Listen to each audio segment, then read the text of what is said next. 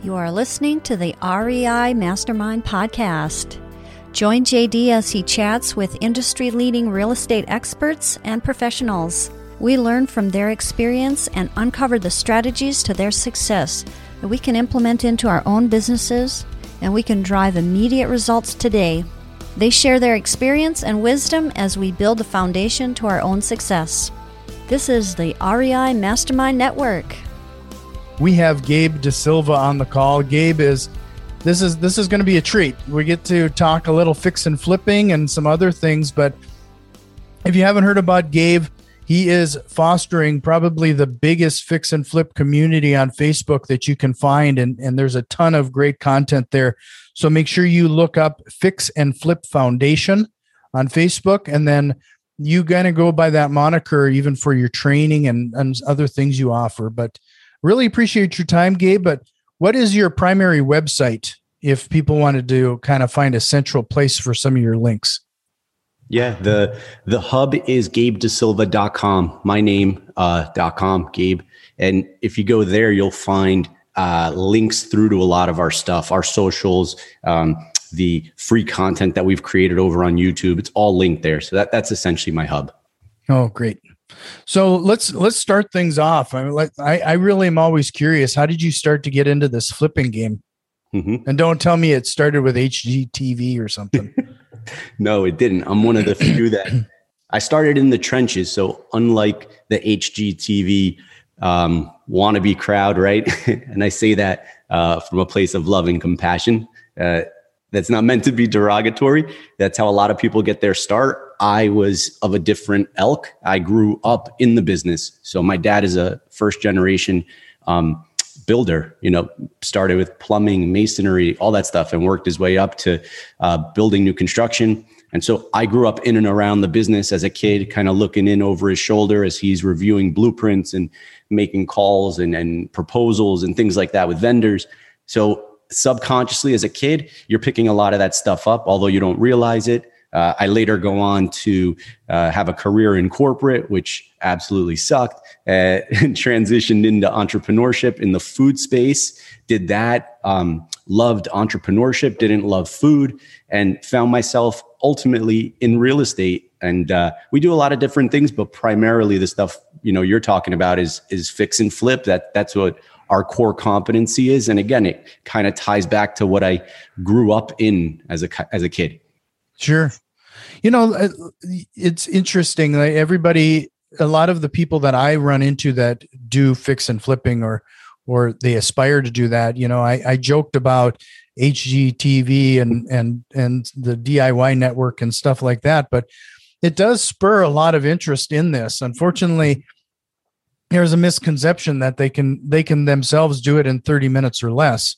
Yeah. Um, but um, what what have you been? If somebody was looking to get into fix and flipping for the first time, where would you suggest they begin? Well, there's so much content, right? Like even us, we have one of the most powerful things I did to kind of combat that was I actually hired a videographer to shadow me for six months, and we created a docu series that shows people. It's free. It's on YouTube. It's called The Build.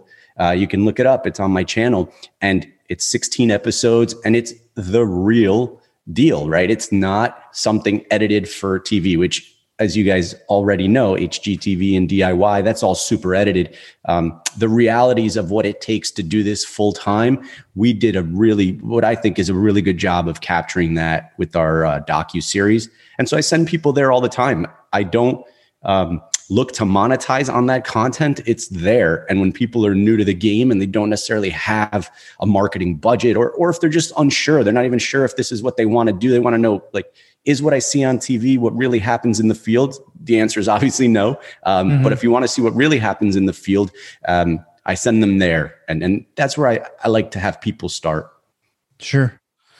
So you know, I think a lot of the uh, people when they, especially when they get into fix and flipping the first time, their their natural inclination is to see if they can find anything directly off the MLS. Is that where you're finding your your opportunities, or do you uh, house hunt with uh, with the yellow letters and a few other things. so when I started, so I, have been in this space for six years. Um, when I started, you could pick deals off MLS. The competition wasn't as fierce, right? And competition isn't meant to be the way people interpret it, right? Like it's not a zero sum game. Uh, but I say that only to say, like early on, it was there and it was easy to find. And, you know, almost despite all your missteps, you could still find opportunities. Here, you know, fast forward to today, uh, especially in the midst of this um, supply demand, you know, um, mishap, um, inequality, we'll call it, right? There, there just isn't the opportunity. There aren't as many opportunities as there were then. Mm-hmm. So that means that like you have to work a little bit harder to find the deal. Not to say they're not still there. Uh, they're the exception. If you find a deal listed on MLS, like that's the exception. The rule is you have to market for your own stuff. You have to go off market. You have to go direct to seller. But again, like just recently with a handful of my students, we were running into this thing. How do we find deals? How do we find deals? There's no deals, right? I kept getting the same feedback. I said, listen, guys, like everything works if you work it, right? What worked? Go back to the beginning. What worked then? Try that. And then small pivots, small, right? So I went in and I mined our local MLS for opportunities and found stuff. There's still stuff there. It's just less of it. So again, I think everything's got to be done in parallel. Don't ever be a one trick pony. Don't depend solely on MLS. Don't depend solely on organic. Don't depend solely on uh, yellow letters. But you know, run those things in parallel. So when one's hitting and the other's not, you're still in business. Mm-hmm. When you know you, that's that's good advice, especially uh, not relying on re- one resource. Um, would you say though that uh, it would be good to kind of uh, perfect one of those channels first before you start to diversifying, or or do you suggest going two or three channels right off the bat? No, I so what what I actually teach is you need a foundational marketing effort. Whatever that campaign or effort is, that's the foundation upon which the pyramid is built. And usually, whatever that thing is, depending on where you're starting, if you don't have a big marketing budget, you know, that thing's not going to be Facebook ads. That thing's not going to be um, buying off uh, Zcat, Zbuyer or, or like one of those Hubzu type sites, right? Like those are things that require a little bit more cash to implement. If mm-hmm. you have um, limited funds on the front end to do your marketing, your stuff's going to be more cold call, like guerrilla style marketing. Um, and then build that foundation with that marketing effort before you start layering on other things. And those other things that you layer on, envision the pyramid. For those that are watching this on video, I'm, I'm, I'm, making a pyramid with my hands. You work your way up to the top of the pyramid where the more costly marketing efforts are. But that baseline, that foundational marketing effort, get that one in place, get that thing working for you. Ours is organic, so it's it's really no cost. Um, time, obviously, there's a cost. Uh, there's a value for your time, but we do a lot of our organic outreach, and that's our foundational marketing effort. And frankly, it outperforms all our paid stuff three to one anyway. So if you know, if I were to give people any advice with regard to deal flow to filling the pipeline, it's like get out there, like get out there, start networking, start talking to people, start presenting yourself as a home buyer. Yeah. No, I, I can't uh, stress that enough. That that's another piece of great advice. If anybody would take one piece. I get people asking that all the time is if they don't have any marketing dollars, where do they begin? Well, hmm. the obvious thing is to build that network. Join your local networking group, get into the RIAs, get into and if you don't have a local RIA, start one. I mean, hmm. it, it's it's a it's amazing how little cost some of that stuff can be for you and your network you're not meeting one person you're meeting one person who happens to know 10 other people or 100 other people you you got to build that network mm-hmm. start that ria oh what a powerful piece of advice if if it doesn't already exist in your market be that guy or gal be that focal point around which these other folks will gather that's how massive opportunity will find you um, so I, I, love that. I encourage people to do that. If I have students outside of our market, that's where I uh, always tell them to start. Sure. So, you know, as people are looking at these properties and trying to find the opportunities, you know, this is going to be kind of a pretty deep conversation what I'm about to ask you next. And I'm, before we do, I want to remind everybody to make sure you check out that Fix and Flip Foundation community on Facebook and become a part of that. Um, and uh, I think your students are pretty active there, helping each other out too. Yeah, absolutely. The resource, the value exchange, when you get a bunch of active investors together in a safe space where everybody's kind of working together to lift one another up, you see massive value exchange, resources, and like the stuff we're about to dig into. A lot of it's there, but I'm happy to share here um, as much as we have time to. Yeah. So that does lead me into like how people would run their numbers. And this is where I see a lot of first time fix and flippers really get into some trouble. So how, how do they how should they run their numbers and what are some of those things they should account for? Yeah, so and so I know this, that's a big question. Yeah. I I ha- so I'm fortunate in that we work with people all over the country. So I don't have my like right when you're the hammer everything looks like a nail answer for New Jersey where we operate because that like through and through, I know those numbers, right? We've been in this market long enough. I can already look at something and just visually tell what it'll cost.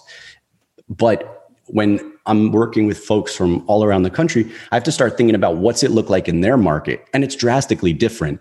So what I encourage people to do is, well, from a like a practical standpoint, it's got to be visually um, not just appealing, but you have to be able to look at something and cleanly identify what's what. Like, what are these line items? What are these things going to cost? Like, what what are the line items even?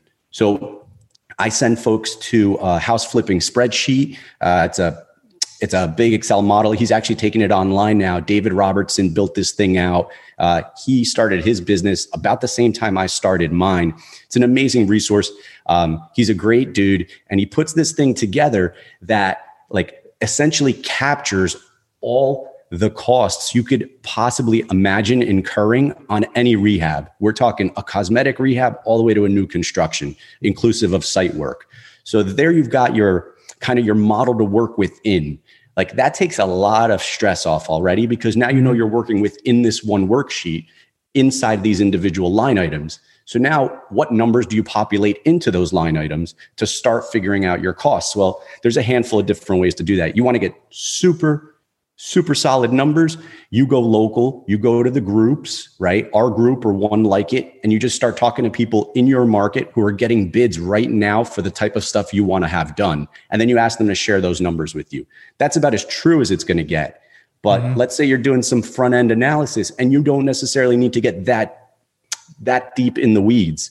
Well, you can go using the data that Dave's built into the house flipping spreadsheet. You can start there, or you can go to the, I've actually got it behind me for those that are watching and seeing it on video, right? The book on estimating rehab costs by J Scott for BiggerPockets. Like this thing, we're actually contributors to this book, and we gave Jay a lot of our New Jersey based numbers, just like other investors did from all around the country.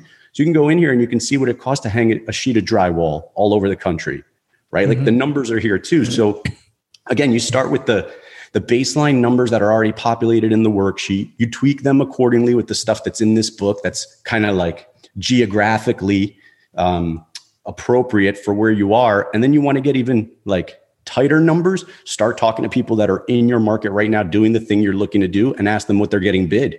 And mm-hmm. that's how you get really good numbers on your stuff. It's, uh, you know, it's, it's not rocket science. It, it, it's, and you got to stay on top of this stuff, especially right now. Like at the time of this recording, we're coming out of this like COVID pandemic, dealing with supply chain issues that have driven lumber prices up three to 400%. You know, so you need to know like in real time what's happening in your market because here I'm paying 300% more for lumber right now, but that's not true closer to the mills right? Up towards Canada, there's folks paying a lot less than that.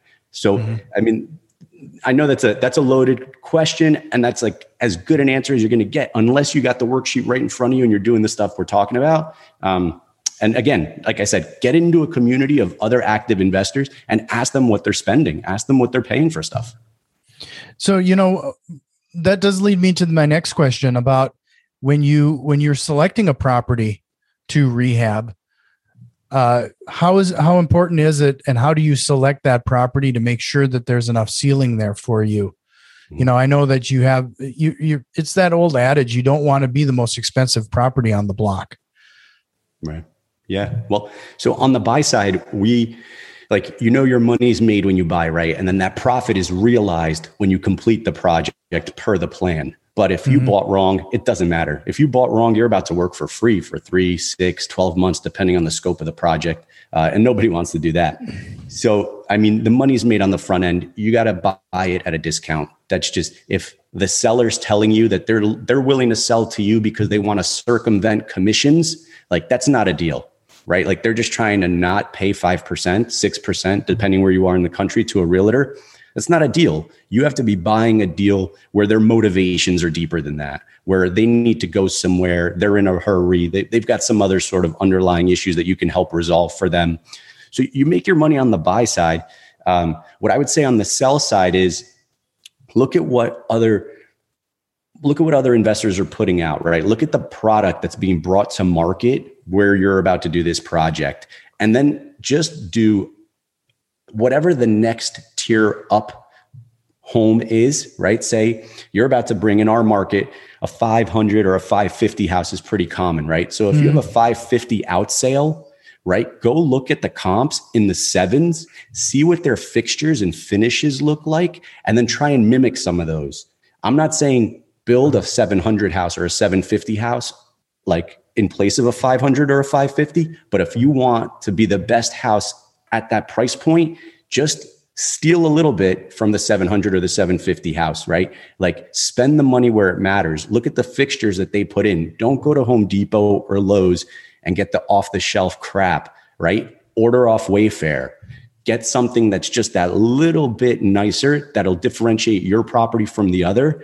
And that'll be, um, and, and that'll go a long way in getting you to sell out from under them, right? You might not get more money necessarily. Maybe you'll get a bit more, but ideally you get yours sold quicker and then velocity of money. You get to go to work a lot faster.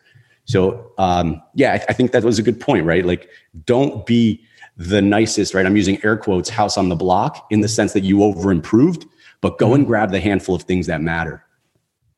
Sure. So, you know, that leads me right into uh, what are some of those things you've seen lately that are best bang for your buck? Some of those little upgrades that uh, might make a big difference? Yeah, trim. I mean, I argue that trim and tile sell a house. So, in my experience, when I want to sell that 500, 550 house, for example, in our market, I'll go look at the 700, 750 house and I'll look at what they did in the way of trim and tile. And I'll go and snag a couple of those things. Like if there's some really great mosaic or inlay in the shower stall right? Don't just go with the traditional cheap glass Home Depot tile. Like if they spent a little bit more and they did something, you know, significantly nicer, implement that, right? With, with regard to trim, um, shiplap, right? Now we're going back to the HGTV stuff. People are loving shiplap. They're loving matte black with uh, stark, like white. Uh, things like that have gone a long way for us. We finish all our closets. We don't just sell people an empty box, right? They walk into a closet, they can't envision what's going on, what's going on in there. Like, so we do a custom built in out of MDF in all our closets, in all our houses at all our price points. This is not a budget killer, you know? And what it does is it shows people that somebody cares. Somebody thought this through. This gives it that added little design flair. And to be fair, we have a designer, right? We give our um, canvas to the designer and we say, hey, this is the house, this is the price point. Give us those little pops of flair, right? Mm-hmm. We're not designers and we shouldn't be as investors. That's not your job. Uh, your job's to uh, buy houses and, and raise capital, right? Buy right and raise capital. Um, put the people who are better than you at that thing in that position to succeed and then empower them to do it and, and let them make those decisions. So, again, I advocate for that highly. Uh, we have designers that do a lot of that, um, do all of that. They do all that selection for us. Oh, trim is one of those things that we've learned too. Is that um, you know you're you're picking up an older house and it's been painted a dozen times, but the trim has never been replaced. So you know there's over splashes and stuff. And trim is relatively an inexpensive thing to replace. but having that clean, freshly painted walls and then the nice white new trim, it really, it really looks, it just makes it look so much better. Yeah, I couldn't agree more. It goes a long way. It's just clean. At the end of the day, you see a lot of those cosmetic rehabs and they just don't look clean, right? It's like mm. to your point, it's paint on top of paint on top of paint, right? Layers and layers of of stuff. It's not cohesive. So yeah, spend that little bit. Like I said, we're not killing the budget with this stuff, but it's the differentiator. It's the reason we we pre-sell about 60% of our stuff. Like there's a reason. It, it's our work product has gone on to speak for itself. At this point, people know what to expect in a DaSilva Homes home. We also brand all of our projects. We don't flip under 123 Main Street LLC. We flip under the home builder brand. And that's mm-hmm. another piece of advice for folks that are out there that are getting started. Like you know, quickly step into that role. Don't just be any flipper, you know, one and done's under the name of that address, right? Like 123 Main Street LLC. It's a sole purpose entity. It buys this house. You do a, you cut corners, you do this cosmetic rehab, you sell it and you run, right? Like that's not a business model. That that's, that's very transactional. So to make it relational and to make this thing scalable, like you're a builder, right? Like brand it accordingly put the sign in front of the house. People don't want to buy houses from flippers. They already know what to expect. So uh, they buy houses from builders. Mm-hmm. Hmm. that's a good point too. So one of the things that we've experimented with lately is that um, and w- it sounds like you uh, you're you're kind of doing something a little different than we are is that when i pick up a house and that we we need to do any kind of flipping we will test the market a little bit. Uh, we'll we'll buy we'll get the house and then do like a very fast cleanup and try to get it on the market as fast as possible, even if it's below that that area's market value, to see if we could just do a quick sale as is, and then we let the market essentially dictate what we should do next. If it doesn't sell right away, then we know that we have to go in for a deeper rehab. Mm-hmm. Right. So uh, I I'm not opposed to that model, honestly. The wholesale in, in our market, that's what we're doing. Uh, in some scenarios, like where demand is so crazy and you manage to lock up a deal that's in a super sought after market, uh, velocity of money comes into play. Like I could mm-hmm. make less, but do it faster and then turn those funds around and redeploy. Uh, so we wholesale as well. We'll take the deal down. We'll have it modeled as if we're going to do it, and we'll already start pre-selling it with renderings and you know the floor plans. We'll have the designers um, work up a material schedule. We'll have the architect do the layouts. In the in parallel, we're doing exactly what you guys are doing, which is testing the market, putting it out there. Um, what we've found is in this you know this last 12 months or more now, people are willing to pay a premium. Home has become like super important to people, and they're willing to pay the premium to do the work themselves.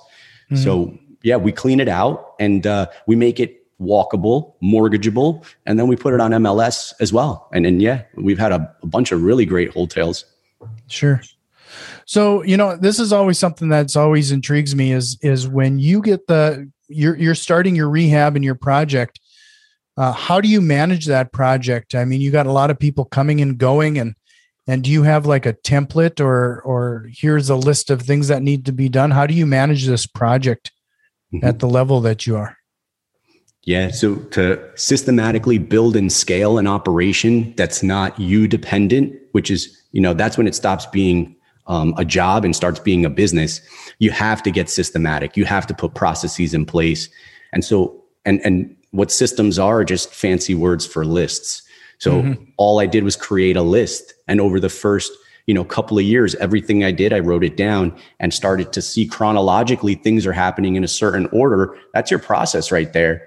So we've gone on to really beef that out. And so it's like, we call it our um, rehab milestone template and we have a series of them depending on the scope of the project. You know our new construction milestone template is 60 something steps. Like it's a really robust list of things that have to happen in the order you know they should be happening in.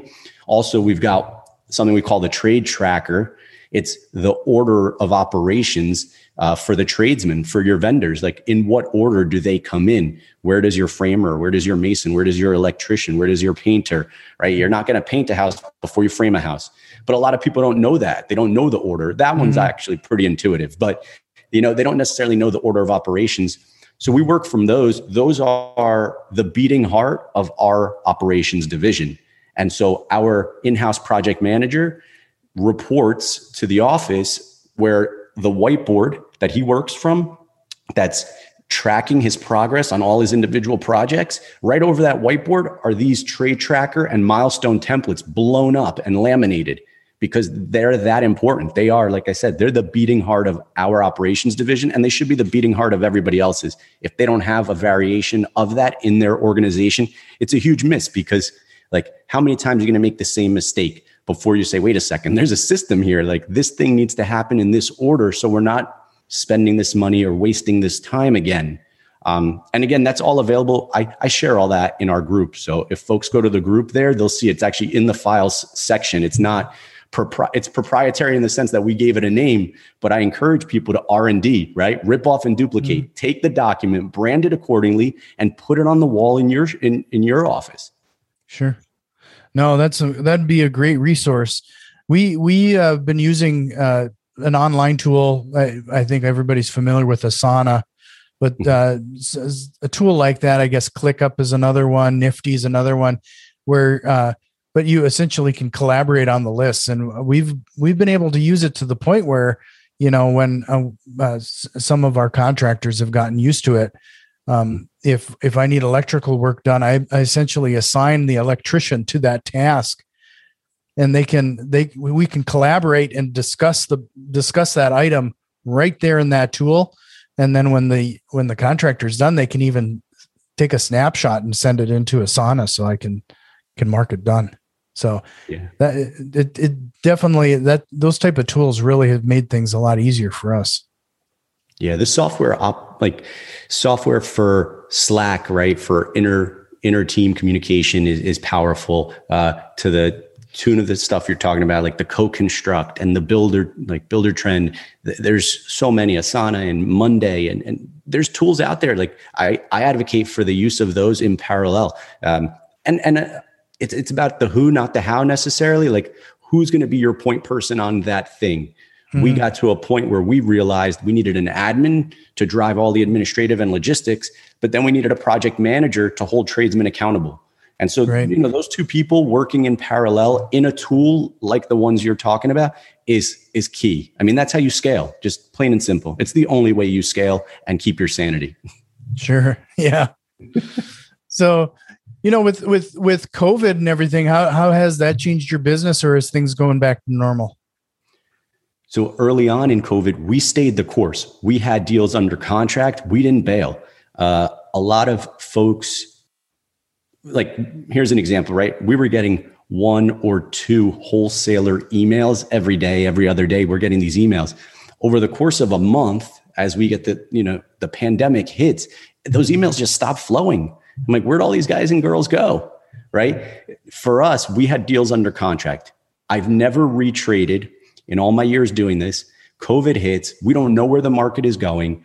I approach my sellers and say, listen, I've never done this. I'm asking to retrade. I'm asking for a 10% haircut on these because that's where the majority of the economists think the market is going to go. But frankly, nobody knows. But if like I'll honor my commitment to buy these houses from you if you'll, you know, give us a 10% discount. And you know what? They did. Right. And then we mm-hmm. buy the houses and 30 days later, we're selling these things on MLS for way more than we ever anticipated because the market like rebounded in 30 days. And so those that stayed the course generated more momentum and kept going while those who put their head in the sand like just survived. If they did that, you know, a lot of them didn't even do that. So we thrived. Like my circle, the guys and girls in my world that, you know, continued to operate through COVID, just pivoted where they needed to and kept going. We had our best year ever. And so did a lot of people in my circle. It's, it's hard to believe because there's so much pain in the market. Right. And I'm, and I'm compassionate and I understand that like not everybody had the best year ever, but we, mm-hmm. we did. Right. And, and a lot of people in my circle did because like they just, stayed the course, um, knew how to pivot, worked in parallel, worked in conjunction with others to figure out solutions and just thrived. And so here we are a year, a little over a year later, coming off our best year ever, and now scaling into an even different space, right? Like ready to take advantage of what's happening in these different asset classes. Commercial took a beating, right? Retail took a beating. Um, Main Street is dead, you know, right? You don't have to look very far. Just go downtown in your local town and you'll see, right? Do you not see a ton of vacancies? You know, this is opportunity. And so mm-hmm. that's where we are now. We're transitioning our value add construction heavy approach to single family rehabs. We're transitioning that into the commercial space uh, because if you can flip a house, you can flip an office building, frankly. Sure. You know, uh, we, we've covered a lot of ground here, and I'm hoping you're going to do one last uh, couple things here for us. But again, to remind everybody, house flipping uh, the Fix and Flip Foundation. I'm sorry, I, I, wrote down that house flipping spreadsheet and I read mm-hmm. that instead. The Fix and Flip Foundation. Make sure you check out the Facebook group.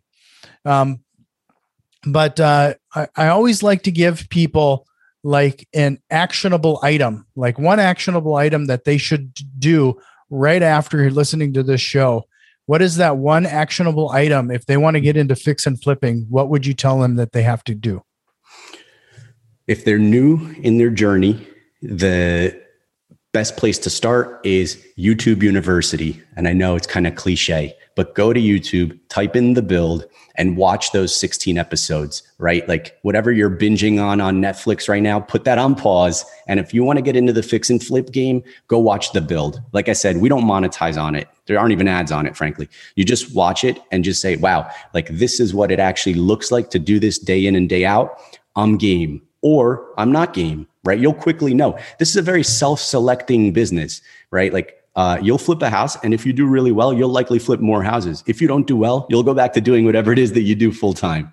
Mm-hmm. So I say go there first if you're new to your journey, uh, new in your journey. If you're a little bit further along and you've done um, a couple of deals. Uh, we have stuff outside of the Fix and Flip Foundation. We've got uh, some courses and some other things that like I can introduce folks to, depending on where they are in their journey. Uh, we host a mastermind for uh, guys and girls that have been in the game for a while that have you know scaled bigger businesses. So there's a lot of resources. Just um, kind of find your way into our world, the Fix and Flip Foundation world, and kind of look there and see what resonates with you. And uh, I'm always available. I still uh, right? I'm active on all the social medias at Real Gabe DaSilva. That's my handle, and that's me um, responding to messages. So I'm happy to communicate back and forth with your audience. Shoot me a message. Let me know what you're working on, what market you're in.